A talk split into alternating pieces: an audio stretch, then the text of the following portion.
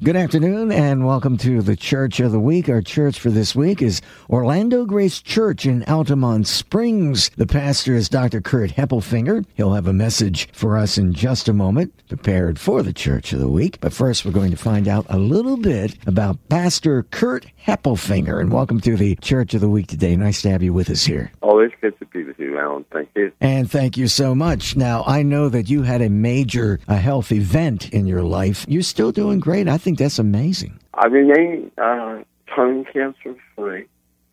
I'm thankful for that. Amen. And I just finished a two year jaw reconstruction process to replace my mandible on the right side. Wow. Radiation fried it big time. So I have a titanium implant that runs from my ear to the left side of my jaw.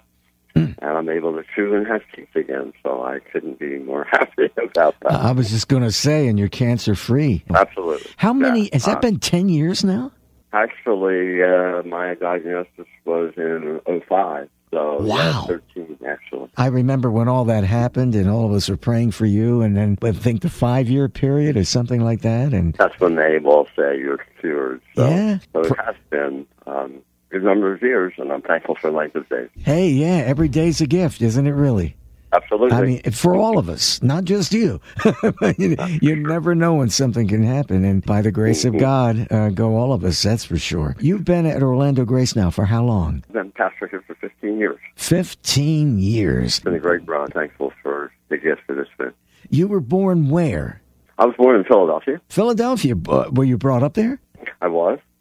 I left in 79 to go to seminary and uh, have been gone since, but still is my home. It's your home. Were you brought up in a Christian home by any chance? I was not. I came to Christ when I was uh, in my early 20s. How did that happen? My parents were visiting a new church while I was in college uh, because they had been involved with a church that went through a split and was not a gospel preaching church, but the church they found out about was. I met the pastor and he came and shared the gospel with me, and I trusted the Lord on December 14th, 1972. I Nine. haven't looked back since. Thank the Haven't looked back since. When did you get the call to be a pastor? Oh my! it's going to sound weird, but I thought I got a call before I ever was saved. And then when I finally came to Christian, I realized, oh wow, this is what this is about. And so Ah. I headed for seminary, and uh, you know, I made that call a reality by God's grace. It's like God was showing you a prophecy of some kind or something. Well, that is, maybe you just put a major seed in my heart. yeah, I think he did. That's really, really interesting. And you've been Yeah. there now at Orlando Grace uh, for 15 years. I understand, and we're going to talk about this a little bit before we talk more about the church. You have written a book, and that's going to be coming out soon. Well, I have, and I, I thank you for asking about that. Yeah, it's uh, this Baker book is coming out in November. It's called The Peacemaking Church: Eight Biblical Keys to Resolve Conflict and Preserve Unity. I had preferred a different subtitle. If I could just say this, uh, I wanted to. I wanted to use the best fight is the one your church never has. But Baker thought eight biblical keys to resolve conflict and preserve unity was better. I'm not going to argue with those guys. Are you speaking from experience when you were writing this book?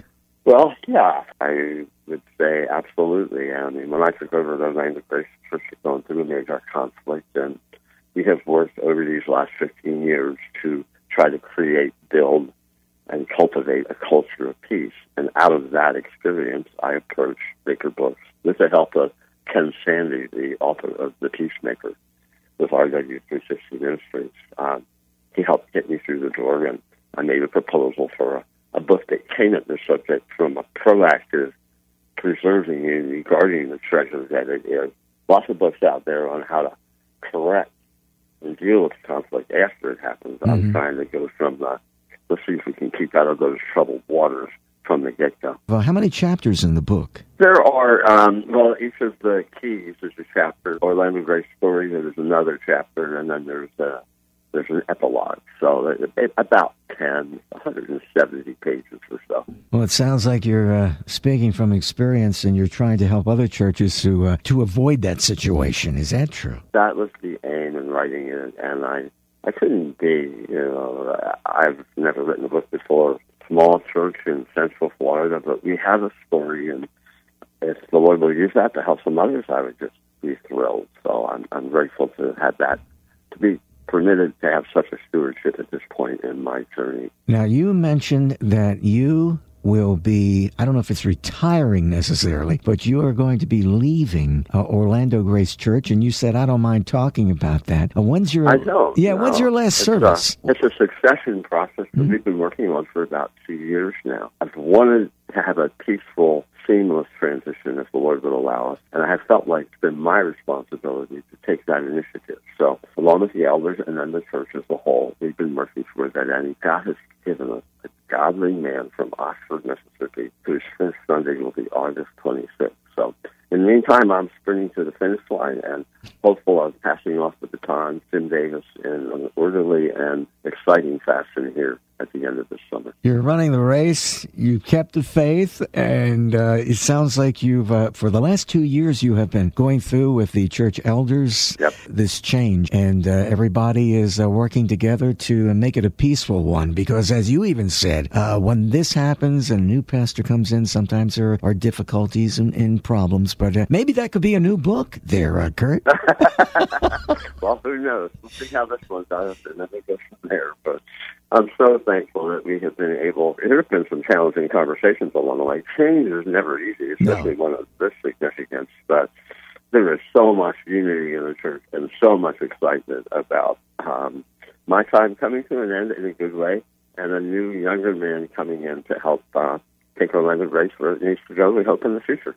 You have a good spirit about it. That's the one thing I noticed. You really got a good spirit about what's going on. I think it's going to go well. I think you planned it well. And why don't you let everybody know the name of your book again and when is it coming out? The name of the book is The Peacemaking Church Eight Biblical Keys to Resolve Conflict and Preserve Unity. It comes out this November. It is available on Amazon right now for uh, pre order, and more information is there uh, about the book. Well, let's find out a little bit about Orlando Grace Church there. You're in Altamonte Springs, and when do you meet on Sundays? We meet on Sunday morning at uh, 1045 is our main worship service. We have what we call our cooking hour during the 930 hour. Do you have anything during the week like life groups or anything to get together? We have uh, what we call community groups that meet throughout the city in various places. That's the main way that we pursue community uh, with our people. If somebody would like some more information on the church, what is uh, your website? The website is orlandogracechurch.org. And your uh, music, is it a blend? Is it more contemporary? What is that like? It is a blend. We uh,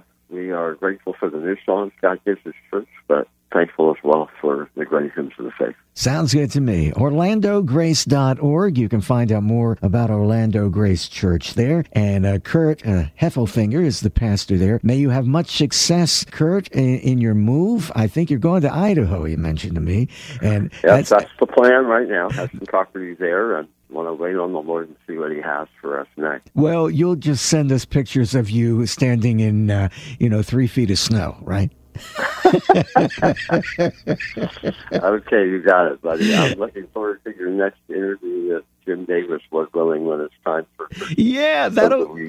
I'll be happy to do that. And then he can say, Oh, I got a picture from Kurt in Idaho, and he's standing in snow about three feet deep, and he's saying, Where's the sand in the beach? well, really, much success to you, Kurt. You're a great guy. Appreciate getting to do this. God has put you through the refining fires. He wastes. No, he does not. He refines us. Absolutely. Thank you, Kurt. And stay tuned for a message next. Orlando Grace Church, Altamonte Springs. Again, you can find out more at orlandograce.org. Pastor there is Kurt Heppelfinger. Stay around for that message from Kurt coming up next here on the Church of the Week. And Kurt, thank you for being with us here. My pleasure. Thank you, Alan.